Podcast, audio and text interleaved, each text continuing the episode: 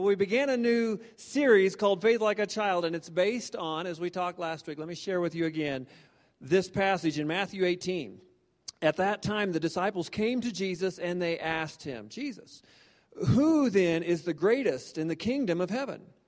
And he called a little child to him and placed the child among them. So there they are. He puts a child in their midst, maybe in the middle of a circle, and then he said, Truly, I tell you, unless you change and become like little children, maybe pointing at this child, you will never enter the kingdom of heaven. Therefore, whoever takes the lowly position or humble position of this child is the greatest in the kingdom of heaven. And whoever welcomes one such child in my name welcomes me. Uh, also, we read this last week. Let me read it again. In Mark chapter 10, the Bible tells us, and they were bringing children to him that he might touch them. They being parents, presumably. Parents were bringing their children to Jesus, and the disciples, the Bible says, the disciples rebuked them. Because, as we talked last week, because they were trying to protect Jesus. He's too busy for such trivial little things like dealing with kids. And so the disciples were trying to help, but when Jesus saw that, he was indignant. Big word. He was indignant, and he said to them, Let the children come to me. Do not hinder them, for to such belongs the kingdom of God. Truly, I tell I say to you, whoever does not receive the kingdom of God like a child shall not enter it. And he took them in his arms and blessed them, laying his hands on them.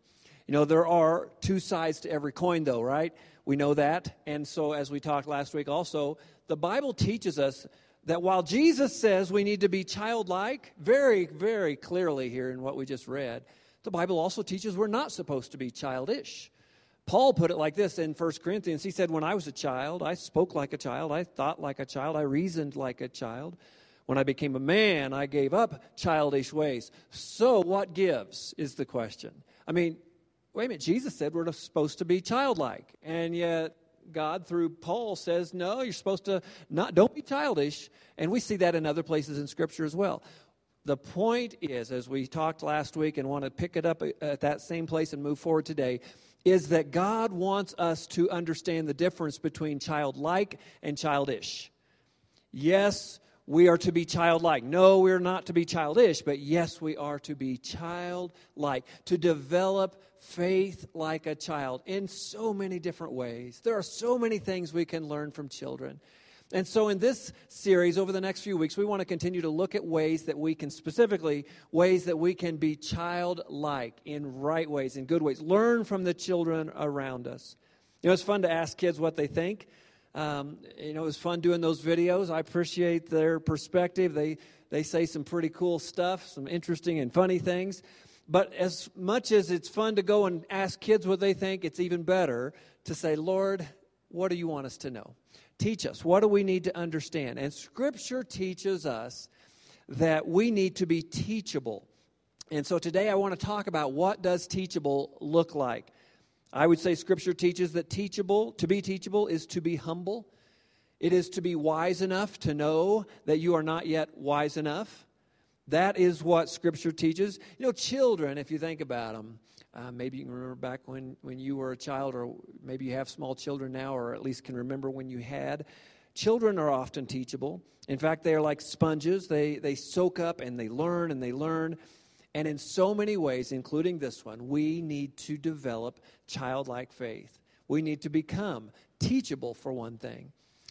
I was talking to my son Ethan, who, by the way, is uh, finishing up his first year of college at Cedarville University in Ohio. It's about a 20 hour drive from here, which Kim and I will jump in the rental van on Wednesday and go do that. She's actually in the air flying back from Africa right now, so she'll get 24 hours to sleep. That's enough. And then we'll, then we'll go to Ohio to go pick up Ethan. But he is studying linguistics. He wants to be fluent in at least four languages or so at the end of his four years. He's working on that. And, um, so, as a freshman, he took a cl- he's finishing up a class right now called Introduction to Linguistics. And they've learned a lot of interesting things. And we were on the phone recently, and he was telling me about um, something that fit what we're talking about today very well he said, You know, Dad, it's really cool. We've been studying all kinds of interesting things about how the brain works and, and how humans, uh, human language is developed and all that. And did you know that by age eight, you are at an extreme disadvantage in terms of being able to learn a new language? It is toddlers who are the best at learning new languages. They can do it just like that. I mean, they can be bilingual, trilingual, whatever, quickly, just because there are things happening in their brains that do not happen any longer in ours. And I said, like, what kind of stuff? And he said, well, for one thing, um, let's see, their brains are not literally closed off yet, like yours and mine. And I go, what do you mean? He goes, well, there's all kinds of science behind it, but what scientists have found is that that when you reach a certain age, beginning at age eight, it starts to go downhill quickly. Isn't that crazy? But at age eight, our brains literally start to shut down certain pieces, certain parts of the brain that allow us to take in things like language. In addition to that, he said, um, we learn to, to become biased or conditional to only take in certain types of voice inflection or tone or sentence structure. So, assuming that most of us are just uh, uh, English speaking only. Maybe there are a few bilingual people in here, but probably not too many. And so, so what happens is you can hear something in another language that a toddler could pick up pretty quickly, but because it has different tones and different different uh, um, sounds in there, different sentence structure, maybe diphthongs and different things that change in the way that language is put together. Uh, the toddler will pick it up quick, but you're like, "What in the world?" and and you're going to struggle with it just simply based on age. But he said the most important thing that they understood is that the key reason children learn language better than most of us is because they're not afraid of making mistakes. They want to learn, they're hungry to learn, they're eager to try. And again, they're not afraid to, to make mistakes at it, whereas we get conditioned to, to, to struggle in these ways. So I would put it to all of us this morning that as best we can, we need to learn from toddlers. I mean, children in general, but even specifically toddlers in the context that we need to learn to be teachable and not let our brains or our hearts shut down. We need to continually look for ways to grow and become more and more teachable. And again, to be teachable is to be humble, to be wise enough to know that you're not yet wise enough. And it all starts with a healthy perspective of the Lord. Proverbs chapter 9, verse 10 says, The fear of the Lord is the beginning of wisdom. The beginning of wisdom is what? The fear of the Lord. And I don't I don't really think that is as much to do with like trembling and shaking as much as it is to do with with respect and awe and reverence, that kind of thing. But the fear of the Lord is the beginning of wisdom. You know, the book of Proverbs is all about wisdom. Uh, there is so much about teachability and humility. And so I want to show you some insightful stuff today from that book. If you have your Bible, turn to the book of Proverbs. We'll mostly be there. Uh, look at, an, at a number of scriptures, a number of interesting and amazing things that God tells us about this context uh, in that book. Chapter 2, verse 6 says, For the Lord gives wisdom. From his mouth comes knowledge and understanding. You know, we need to understand that wisdom and knowledge are two different things. That's an important foundational piece to this topic. Both wisdom and knowledge are good, but they are different. There are a lot of very smart people who are not very wise. You've been one of those, or maybe you know one of those, okay? Smart people who still struggle with wisdom. That can happen. You see, wisdom is not just about information, it is also about application. And in the first few verses of chapter 1, as put it on the screen here for you, um, you can see that Solomon, who's writing this, states that the purpose of writing his book is to teach wisdom and discipline and to help us understand what is wise. So there is this knowledge component. We're learning a lot. But he goes on to say it's more than that. He, he teaches that it is also to learn to live disciplined and successful lives and do what is, what does he finish with? To do what is what? Right and just and fair. It's not just about learning stuff, it's about putting stuff in motion. So that is so, so important. Now, Proverbs is somewhat of a hodgepodge of individual nuggets of wisdom, you might say, uh, as opposed to a lot of other scripture that is flowing, you know, story based and that kind of thing. It's more like uh, general truths and principles, which, by the way, is not to be confused with promises. There is a difference. It's another topic. But, but uh, anyway, Proverbs is about general truths and principles that we can live by that are so powerful. And one of the themes running throughout the book of Proverbs is this idea that I want to talk about today, and that is teachability. God wants us to, to develop wisdom, to learn how to make the right choices in life, but we need to understand that unless we humble ourselves and stay teachable, developing faith like a child, God's wisdom otherwise can be really just wasted on us. It really can be. You know, in the first eight chapters of Proverbs, Solomon writes to his son, um, and he says similar things over and over and over, like this in chapter 1, verse 8. He says, Listen, my son, listen to your father's instruction, and do not forsake your mother's teaching. Garrett, who was playing bass up here, and Ethan, who we're going to pick up here in a few days, have heard me and Kim say that kind of thing over and over and over. How many of you have heard your parents at some point say that? Or maybe you've said it to your kids, right? Nobody? Come on. How many of you have heard something like that from mom and dad back in the day? Or maybe you've said it to your kids? Yeah. We need to understand what's being said here. You know, Solomon is trying to impart God's wisdom to his son but God is doing so through Solomon to all of us. But we need to realize that it is completely useless if it goes in one ear and out the other. I mean, which so often can happen if we're not careful. Ironically and sadly, Solomon's son, quite possibly the son that he is talking to here, uh, has a great struggle, which we'll see about later, in that he fails to put into motion all these things that are being said to him. We'll look at that in just a minute. But the point is, is that good teaching does not always generate or correlate with good listen or good living. You would think good teaching leads to good living, right? You would hope, but not always. How many of you have ever had some good teaching come your way but failed to put it into motion? I, okay, I'm not the only one. All right, good. I think a lot of us have well it's not good actually i wish that i wish i were the only one but that that is unfortunately something that a lot of us do you know, um, we need to be careful to avoid that in one ear and out the other virus. I, I really would almost call it that the disease of accumulating information without application. We tend to be that instead of being childlike and assimilating and taking in information. They're so good at that. We need to be more like them. Do you know what the most critical, the most crucial 18 inch distance is in the world? It's the distance from our head to our heart. The head to the heart. That taking information, but then putting allowing God to put it in our heart and help us learn to live it out. You know, in the New Testament book of wisdom, aka the book of James, which we recently did a uh, study on, written by Jesus' brother. James says it this way, and we talked a lot about it, emphasized it several times, but he said a similar thing. He said, Do not merely listen to the word and so deceive yourselves, do what it says. Say that with me. Do what it says. Do what it says. Otherwise, you are just deceiving yourselves. So, what usually gets in the way? What is it that tends to short circuit our teachability, our faith that should be more like, more like a child? What tends to get in the way? It's pride. Yeah, you know it. It is pride Pride can be such a problem for so many. Does anybody want to admit, yeah, pride sometimes has at certain points in my life been an issue, a struggle? Okay. So this is relevant to all of us because my hand's in the air too. It is a big problem for most of us in one way or another. You know, now there are good kinds of pride, um, you know, like pride for our country.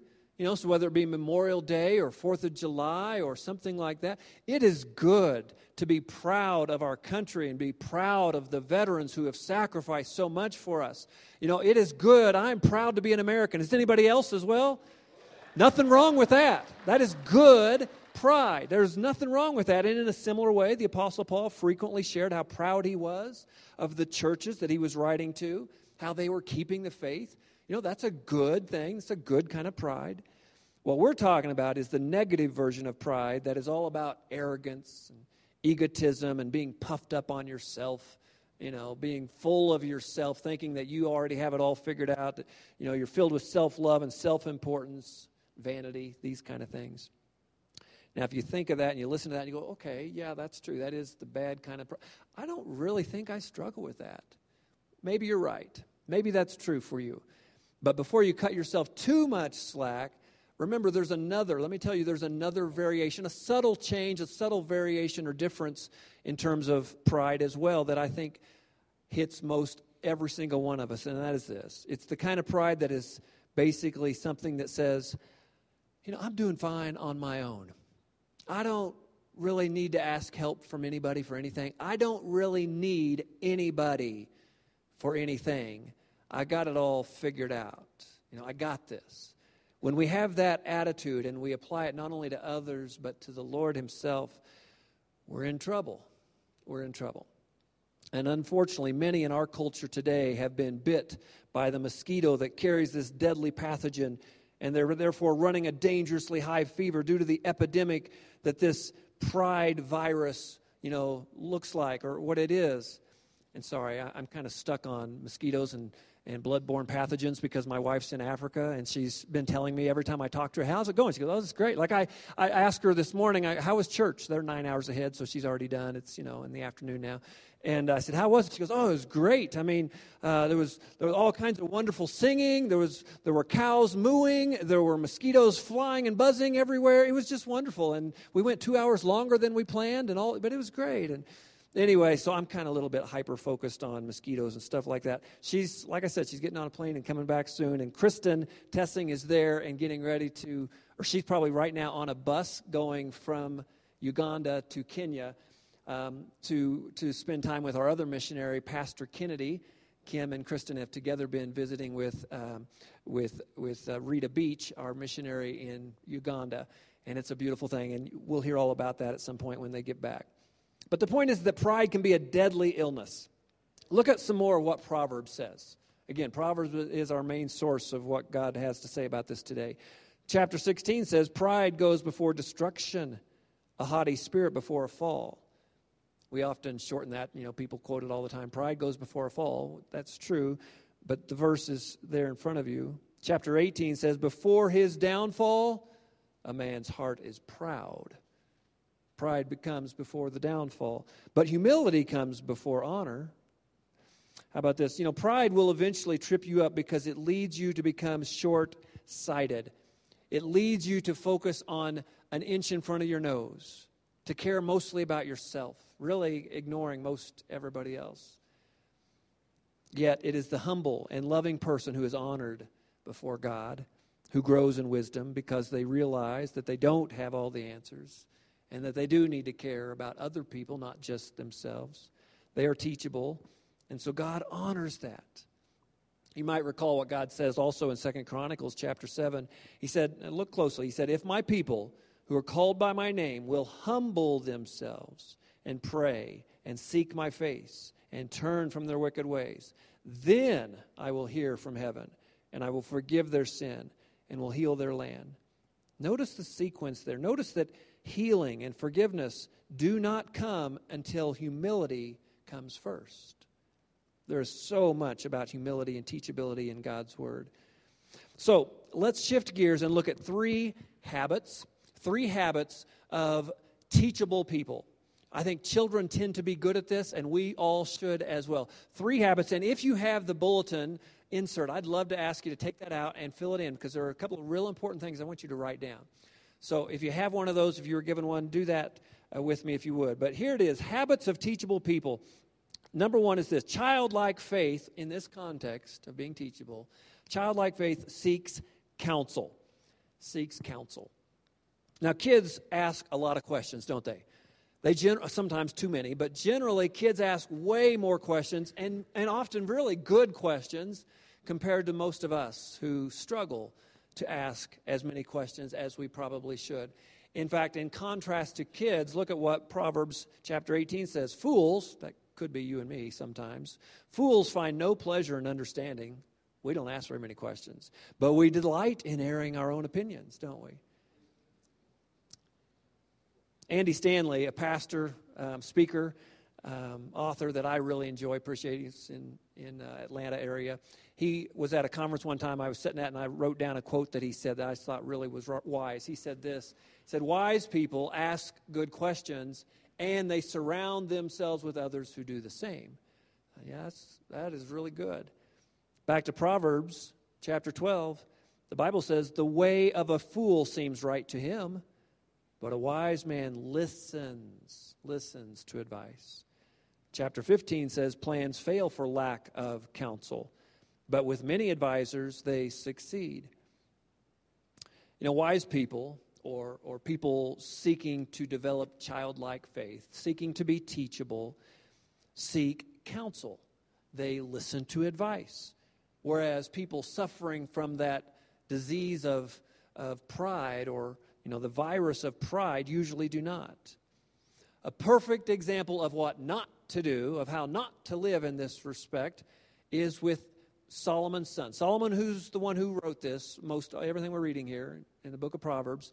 Um, Solomon may have been, in fact, teaching this directly to his son Rehoboam. Rehoboam was his son, and here's what we see happening in, in uh, the stories in 1 Kings chapter 12. But basically, what you need to know is that Solomon was the king of Israel. He was the son of King David. And uh, now, under his reign, under Solomon's reign, Israel had grown larger than it ever had been before, and at this point was larger than it would ever will ever be again in the future. Well, Solomon dies, and the kingdom of Israel is inherited by his son Rehoboam. And immediately, Rehoboam is faced with crisis. Um, if you want to read the story, it's 1 Kings 12. You can read more of it on your own. But in short, the people come together and they complain to Rehoboam that he should relieve some of the harsh demands and, and labor laws and all this and heavy taxes that his father Solomon had put on them um, to build the temple and other things, reasons that Solomon had done all that. And so the people are like, please, let up, let up, release some of this. Well, Rehoboam, first of all, wisely asked for some time to think about it. He asked for three days to consider their plea and make his decision. All right, that's good. And then he also continues down a path of wisdom. He, he asks, um, he starts off on the right foot by going and seeking the advice of his father's counselors, men that had been around the block a time or two. And he asked them, What do you think? Here's what the people have asked for. What do you think? 1 Kings chapter 12, verse 7, their response. If today you will be a servant to these people and serve them and give them a favorable answer, they will always be your servants. So, in other words, they're suggesting that he yields to the people's demands to some degree and lessen the burden, let up on the taxes, and prove to them that while you are king, prove to them that you are also gentle and loving and, and, a, and a, a king of the people and that you love the people and that kind of thing. And they will follow you. Well, Rehoboam thought about that and said, Yeah, I don't like that. I don't like that at all. Nah, wait a minute. Hang on. You know what I'm going to do? I'm going to get some more advice. So he goes to some of his young buddies and he says, Hey, you tell me, what do you think? And he explains the whole situation to these young guys, these inexperienced buddies of his. And here's their response, verse 10. Tell these people who have said to you, Your father put a heavy yoke on us, but make our yoke lighter. Tell them, My little finger is thicker than my father's waist. My father laid on you a heavy yoke. I will make it even heavier. My father scourged you with whips, I will scourge you with scorpions. In other words, they're suggesting you need to increase, don't let up. You need to actually increase all of the burden and all the taxes and all that to prove to them who's really in charge here. You show them who's boss. You show them that, you know, the old man didn't have anything on you and that you're even more, you know, to be feared and respected or whatever. Well, guess whose advice Rehoboam heeded? He wanted to pad his own pockets, and he, he liked the idea of you know being big and tall and the boss man and whatever. So he heeded the young, uh, unwise um, uh, advisors' thoughts, and guess what happened? Ruin came their way. Not long after his decision, the people revolted, and 10 of the 12 tribes of Israel separated, withdrew, revolted, and went against him. They formed what is now what was called the northern tribe of Israel, and Rehoboam was, was left with just two remaining tribes, and, uh, and they became the, the tribe of Judah, named after one of those two tribes, and that's all he had left. Rehoboam's kingdom was destroyed in so many ways, all because of pride and failure to listen to the older, wiser, more godly advisors that he had opportunity to listen to. He chose to go the other way. And, and the kingdom has never been what it was at that point since. Humble, teachable people are willing to listen. They're willing to seek God's counsel, and they're willing to listen to the counsel of wise, godly people that the Lord places in their path. So, let me ask you I want you to think about yourself. When it comes to you, what is your default? What are you more likely to do? Are you a person who tends to, to respect and listen and seek out the advice of the Lord through His holy word, through other godly people that maybe He has allowed to be in your path? Or are you more like Rehoboam, just wanting to go your own way, do your own thing? Maybe you go and find some people that'll tell you what you want to hear, but basically you kind of have your mind made up and you do your own thing. Make up your own mind. As you can see in the bulletin insert that hopefully you found, there, uh, there is a 1 to 10 scale. I'd like you to circle a number. You know, to the left, the number 1 would be more like the Rehoboam angle. Number 10 would be more like what Solomon is teaching or what God is teaching us through Solomon here. Where are you at on the scale? Circle a number. How good are you at seeking counsel from others? All right, number two would be this. We'll keep moving. Childlike faith in the context of being teachable receives, there's the word, receives constructive criticism. Constructive criticism or correction or rebuke or discipline, something like that. Let me ask you, truthfully, show of hands, how many of you have ever been criticized? All right, look at that. Virtually all of it, yes. I'm sure every one of us, many, many, many, many times, we've been criticized. Now, maybe it's because some loving, kind soul felt led by the Lord to gently, lovingly, constructively give you some kind of criticism to help you out. Or maybe it was somebody who just felt like you needed to be pointed in the right direction. They needed to set you straight, you know. Uh, of course, for your own good, right? That's always the motive. But, uh, but either way, one way or another, you've been criticized. Let me ask you this, by the way, just sidebar. Do you know the difference between constructive criticism and destructive criticism? Constructive criticism is when is when I criticize you. Destructive criticism is when any of you uh, criticize me. That, that, that's, that's no, no, just kidding. But truth, truthfully, truth be told, not everyone does give constructive criticism. Not all criticism is constructive or positive. Sometimes it's just plain mean criticism. But the question still remains when you or I, when we are criticized, how do we receive it? How do we handle it? Especially if it's given to us to meant to be constructive. How do we respond to that? Most of us, yeah, okay, most of us tend to get way too sensitive about it. And this is next week's uh, topic. Rob Gleghorn will teach more about some of this next week. But in short, most of us tend to get way too sensitive. We are quick to get defensive you know, angry, hurt, maybe tearful, something along that line, because we've taken it personally. But it usually has something to do with pride or arrogance or stubbornness or whatever. The truth is, we should all remain teachable till the day we die. So, and, what I would say is, don't let, don't let that shoe fit. And what I mean by that, the old shoe, don't let the old shoe of, and the old shoe looks like this. Can't teach an old dog new tricks. Don't let that shoe fit you. Make sure that that's not you that you continue to learn from the children that we saw on the screen and, and the child that Jesus put in the middle of the circle and learn to be teachable. Back to Proverbs chapter 19. Listen to advice and accept discipline, and at the end you will be counted among the wise. How about this? Chapter 15.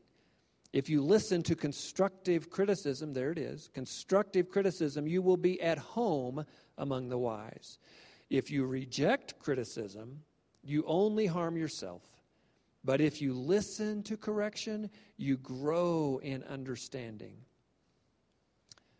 No one likes to be corrected. Does anybody? Anybody say, "Oh, I just love to be criticized. I love it.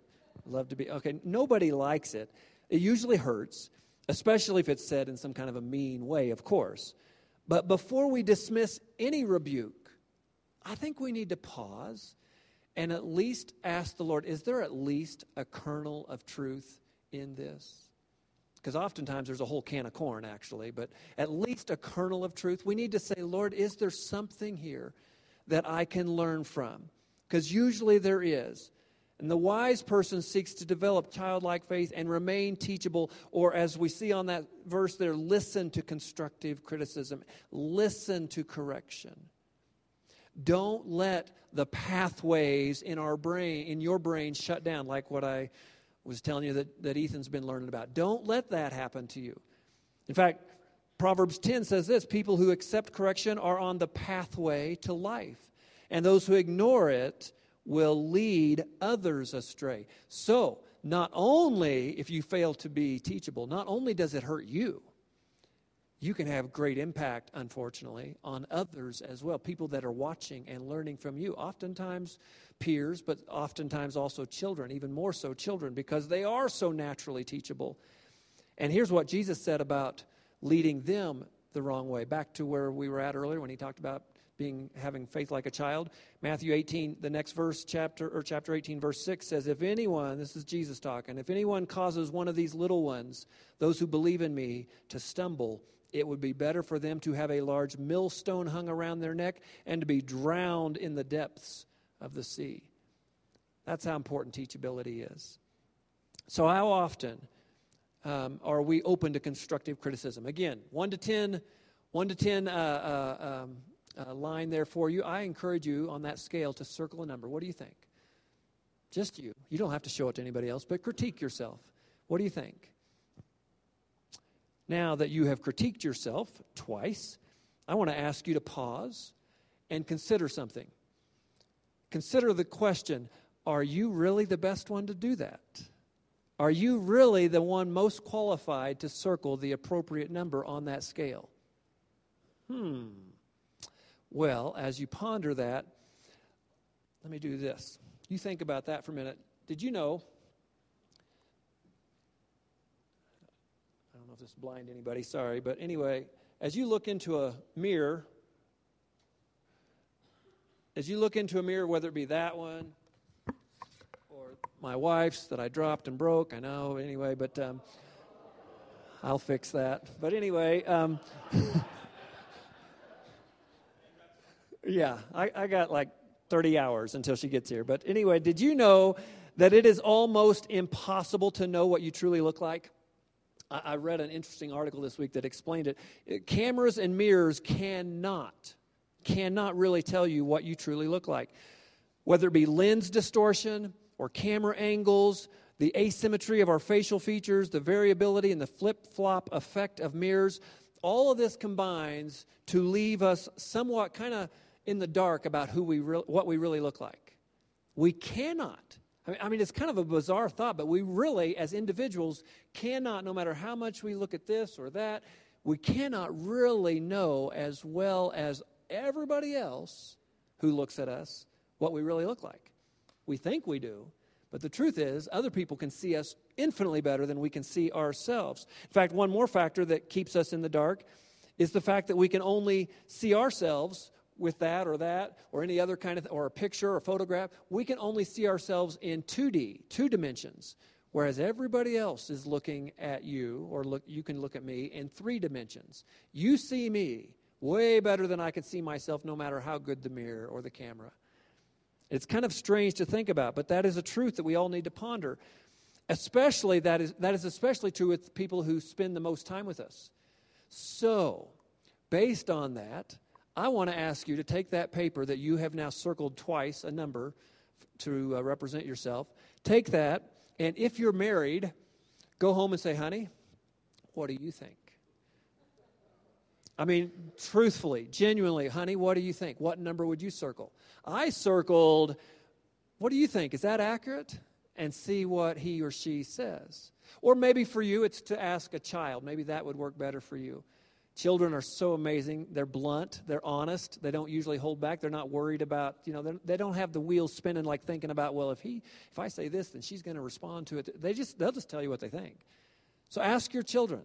Or or maybe it's a close friend you need to ask. But the point is is if you really want to know the truth about how you are in some of these areas, sometimes we need to ask other people more than we look in the mirror.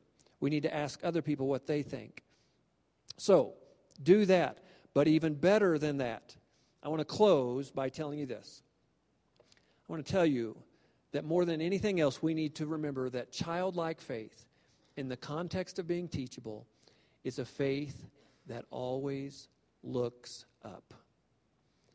Always looks up. Now, what I let me explain. You know, children naturally look up a lot, right? Because they're short. And so they, they have to. They look up at us to see us, to talk to us. But as they grow up, you know, to our age and oftentimes to our height, they quit looking up. They start looking straight ahead at us. Sometimes, if they grow taller than us, they even look down at us. But, but whatever, they, they, they stop this tendency of looking up because of what has happened physically to them. But I want to suggest to you that regardless of your physical age or your physical height, you should always have a crink in your neck from doing this, from looking up and letting God speak to you and remind you of who you really are. To learn to understand that you are never wise enough, that you always are a work in progress, that you are still learning and growing. Romans chapter 10, verse 17. This was referenced in the, in the uh, uh, elder led class this morning at 8 o'clock, which, if you haven't come to that, you need to, need to come check it out. Rob and Mac and Bob do a great job with that. But anyway, Romans chapter 10, verse 17 says, Faith comes by hearing, and hearing by the word of God. You kind of look at the flow of that statement, or that, that scripture, and we need to understand that we need to constantly look into the mirror of God's word and say, Oh, dear God, speak to me through your word, but help me to listen. And one of the best ways we listen is to remember to be like a child and remember to always look up. Will you close with me in prayer? Maybe you want to look down and close your eyes. Maybe you want to raise your hands and look up. But either way, Lord, we just stand before you or we sit before you and we just say, Oh, Father, help us to remain teachable, to never get to that point where we think we know it all, where we think that we've arrived, where we think we cannot learn from others. Lord, remind us that we can learn from one another. We can even learn from children. We can even learn from enemies. We can learn from anybody. And Lord, I pray more than anything, you help us to not only listen to other people, but to keep our, our necks in that position where they're bent so that we are looking up and focused on you. Oh, dear God, I thank you for Jesus. I thank you for our opportunity to know that when we gather in your name, you are here with us. And so as we worship you today, Lord, I pray you remind us of your truth, of how much you love us, of your grace, and help us to want to listen to you. I think of Psalms 121 when you when David, the father of Solomon, said, I lift my eyes up to the heavens. Where does my help come from? My help comes from the maker of heaven and earth. Lord, help us to lift our eyes. Help us to keep our focus on you more than anything else on you. So as we worship, Lord, may you be honored. May we worship you with all we've got. And we all together in unity want to say thank you for who you are. And we pray this in Jesus' name. And all God's people together said, Amen.